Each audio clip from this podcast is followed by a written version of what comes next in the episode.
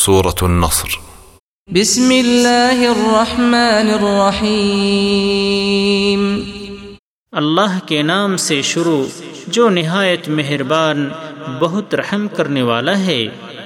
اذا جاء نصر اللہ والفتح، اے نبی جب اللہ کی مدد اور فتح آ جائے گی۔